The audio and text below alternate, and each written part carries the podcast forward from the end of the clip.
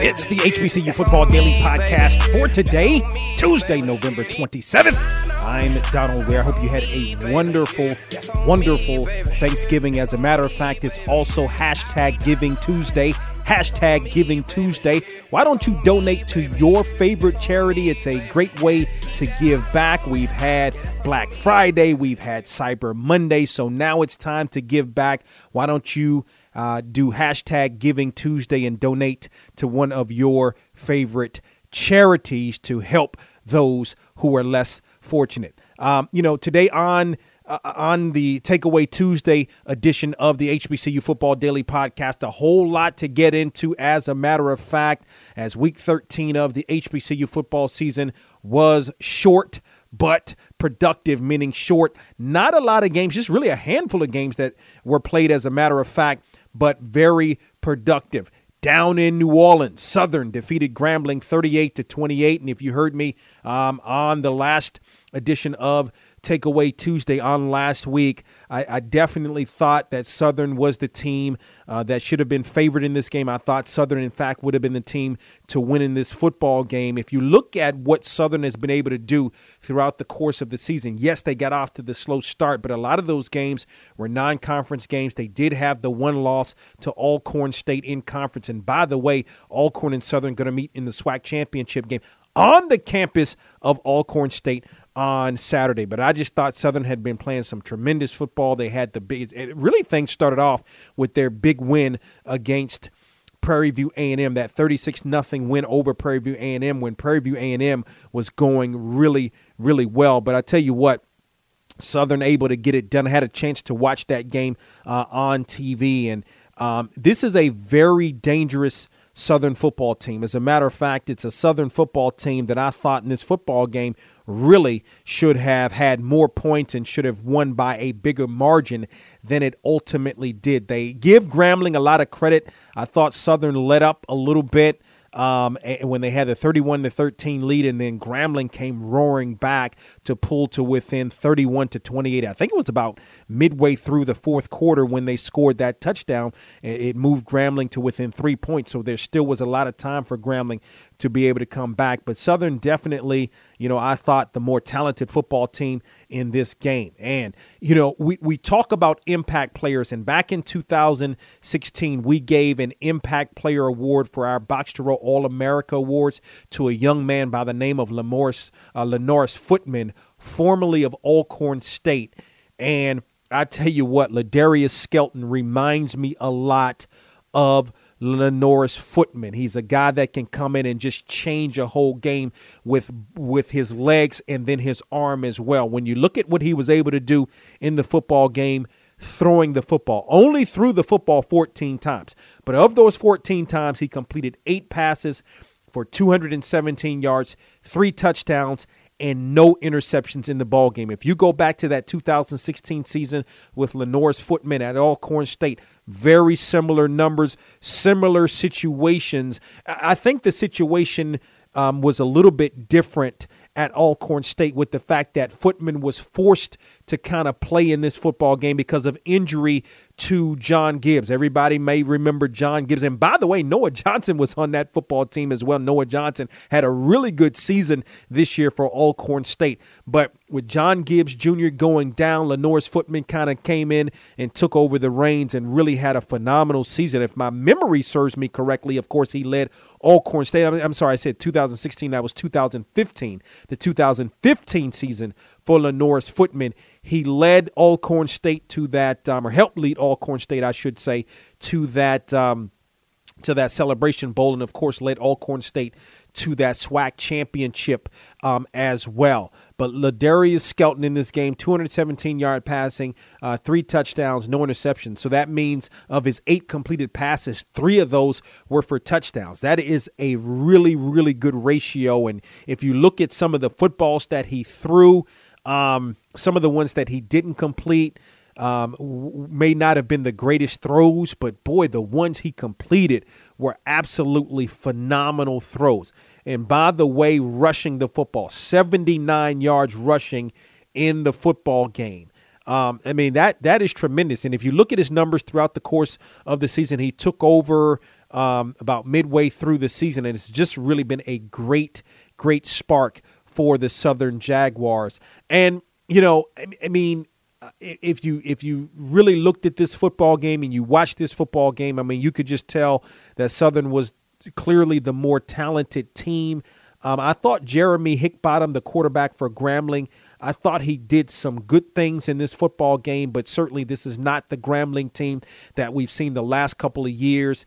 Um, again, you know, it's hard to replace a, a, great quarterback at Grambling. is hard to replace a guy like a Martez Carter, um, who was the running back. I, I, thought defensively, Grambling overall this season, at least coming into the season, was good. And by the way, Darius Christmas, really, really good as an individual on that field for Grambling, was all over the field, but it was not enough as Grambling fell to Southern. Now, we have upcoming, as I mentioned a little bit earlier, the SWAC championship game is going to be taking place on the campus of Alcorn State in Lorman, Mississippi on Saturday between Alcorn State and Southern.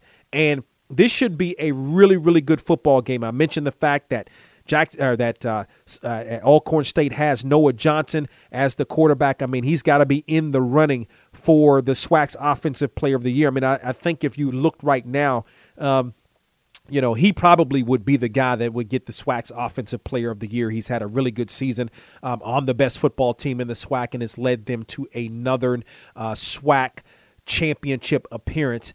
And of course, for Alcorn State, another Eastern Division title, I believe, five straight uh, Eastern Division titles for Alcorn State. Um, you know, somebody said. Uh, somebody said to me, emailed me a little bit earlier in the week and said the only thing about the SWAC is there's no defense played in the SWAC, and that's sort of always been at least the perception, I would say. I'll tell you this Alcorn State plays some defense. This is an Alcorn State defense that reminds me of Alcorn State defenses going back to the 2014 season, to the 2015 season when Jay Hopson was the head football coach. Of course, Jay Hopson now the head football coach at Southern Miss. And this is a, a Fred McNair team that has a, a, a, good offense. There's no question about that, led by Noah Johnson, but has a really good defense. I think this is, see, th- to me, this is the difference between Alcorn State this year and Alcorn State in 2017 and Alcorn State in 2016. They, w- they had the offensive weapons. I mentioned Lenoris Footman. He, of course, played. They had both Lenoris Footman and Noah Johnson the, the last two years, as a matter of fact. But the difference between getting over the hump they say defense wins championships, and I, I, you know, listen. At the end of the day, I think that's going to be the reason why Alcorn State wins the championship this year. I think when you look at both of these teams, I think Alcorn State probably overall um, ha- is a better offense overall. It's it's gelled together throughout the course of the season. I mean, remember this is an Alcorn State team that put up 42 points against New Mexico State, who's an FBS program. Hard to tell if New Mexico State is really that good, but I mean, the bottom line is they're going to have more depth. They have definitely have more scholarships, and to be able to put up 42 points against New Mexico State really says something about the Alcorn State Braves. But I think if you looked at what they they've been able to do overall in the conference. This is a good Alcorn State defense that I think is going to be able to. Um, to I'm not gonna say hold in check because it's sort of hard to hold a guy like Ladarius Skelton in check. But I think one of the advantages that Alcorn State does have is that they know they have a they had a similar player and knew how to prepare for a guy when they had to the last couple of years be able to prepare for Lenoris Footman. So again, to me, similar quarterbacks in Lenoris Footman and uh, Ladarius Skelton, and I think that gives Alcorn State a little bit of an advantage. Uh, so, uh, Southern's defense isn't probably where it needs to be. It's you know it, it, this is a rematch of a game that was played a little bit earlier on in the season when Alcorn State won that football game. Um, can Alcorn State do it twice and beat a team twice um, in a season? I think they can. It's a different team. Now, granted, it's a different Southern team than when and a team that hasn't lost, by the way, um, since those two teams met. it's a different team, but I still think it's an Alcorn State team that's a better football team, and I think you're going to see Alcorn State win the SWAC championship game on Saturday. The game is on their home field. Now, you know Southern is going to bring a lot of fans to that football game. There's no question about that. But a, a, a home field advantage, I think, obviously for Alcorn State. And I think that's going to be a game that Alcorn State is going to win. Let's move on. Looking at uh, some other games from week 13 of the HBCU football season and Bowie State season is now over as uh, Bowie State unfortunately fell to Valdosta State 66 to 16. And what a season for Bowie State. They finished the season at 10 and 3. Still right now currently ranked number 4 in the latest box to row media poll. Um, but I tell you what, this was a phenomenal season for uh, Bowie State. And uh, I mean, they ran into a buzzsaw against Valdosta State. This is a perennial power in Valdosta State. It was a good win by Bowie State uh, a couple of weeks ago, but they ran into a buzzsaw um, and they were on the road. So, I mean, listen, you know, Valdosta State has has built a championship contender for so many years, so they know how to, in fact, be able to get it done. Amir Hall in his last football game for the Bowie State Tigers, of course, or the Bowie State Bulldogs, of course, he is the CIAA's all-time leading passer. Completed 20 of 36 passes, 287 yards, two touchdowns, and one interception in the ball game to add to his total. And I mean, I wouldn't be surprised if he is once again the box to row National Offensive Player of the Year for the season that he's had. Um, again, in his last football game, two touchdowns, one interception, 287 yards passing. The thing about it, Valdosta State brought a pretty strong defense um, at home. Four sacks of Amir Hall. You don't see Amir Hall get sacked a whole lot. It's a pretty good offensive line that the Bulldogs had, but Amir Hall was sacked four times in that ball game, and it was just a Valdosta State team that was really, really good. But again, Bowie State had a really, really, really good season and a nice win in the first round of the Division Two playoffs. Again, we're talking about a Bowie State program that had never won a CIAA championship. We, are talking about a Bowie State program that had never won a Division Two playoff game, and they did those. Uh, they were able to do that in back-to-back seasons. Just ran up um, just ran into a buzzsaw, quite frankly, as they took on or were on the road against Valdosta State. So, still some football left to be played.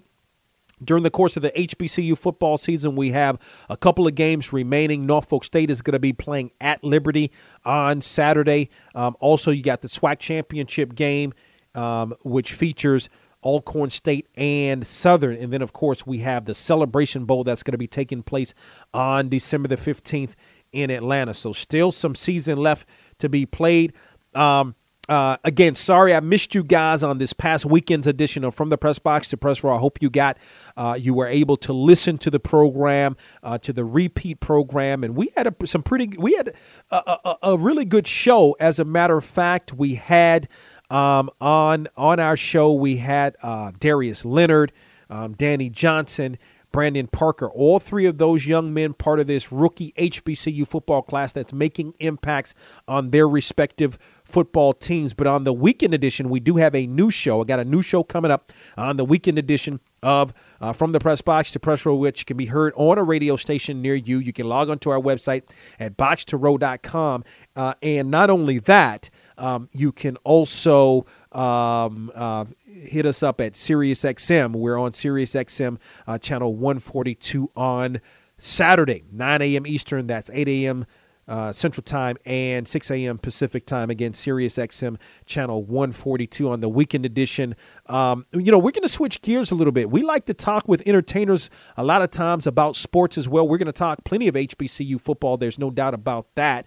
Um, but, and by the way, we'll also talk about Texas Southern's big victory over Oregon uh, in men's basketball. Oregon was number 18 um, in the country. Um, but Bill Duke, the great Bill Duke, is going to join us on the program. The great actor, um, the great producer, the great director. You may not know the name. If you Google Bill Duke, you see his photo, you'll know exactly who I'm talking about. So Bill Duke going to join us on the weekend edition uh, from the press box to press row. Um, let me get to these Uh, the coaches poll for Week 13, North Carolina A&T reigns supreme at number one. They received 18 of 19 first place votes, followed by Alcorn State at number two, who received the other first place vote. Southern at number three, Bethune Cookman with uh, with a really good season. Uh, a finish really strong at number four, Grambling at number five. Six through ten looks like this: Hampton, Alabama A&M, Florida A&M, Jackson State, and Prairie View A&M. In the media poll, it was A&T number one, Alcorn State number two, Southern number three, Bowie State number four, Grambling at number five. Six through ten looks like this: Virginia Union, Bethune Cookman, Hampton, Florida A&M, and Langston. Also, look for the Box to Row All America team, which is going to be released uh, on next week. And so log on to our website at boxtorow.com. Also, don't forget to follow us on Twitter at boxtorow, B O X T O R O W, or on Facebook, B O X, the number two R O W. And a great show for the weekend edition of From the Press Box to Press Row. If you're already on our website, click on the affiliates link to find a radio station in your area that carries the program. Also, um, you can listen to us on Sirius XM channel 142 Saturday, 9 a.m. Eastern. That's 8 a.m. Central Time and 6 a.m. Pacific Time on Sirius XM channel 142. Don't forget it is hashtag Giving Tuesday, so give to your favorite charity. Have a great day.